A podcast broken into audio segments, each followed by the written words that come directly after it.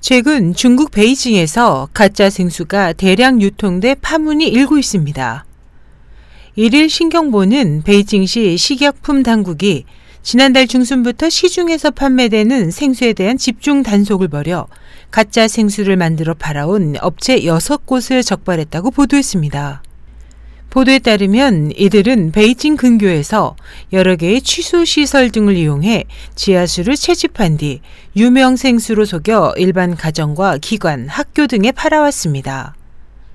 이번에 적발된 업체 중에는 쓰레기가 가득한 우물에 취수관을 설치하고 소독을 거치지 않은 물을 하루 최대 1,000통씩 판매한 곳도 있습니다.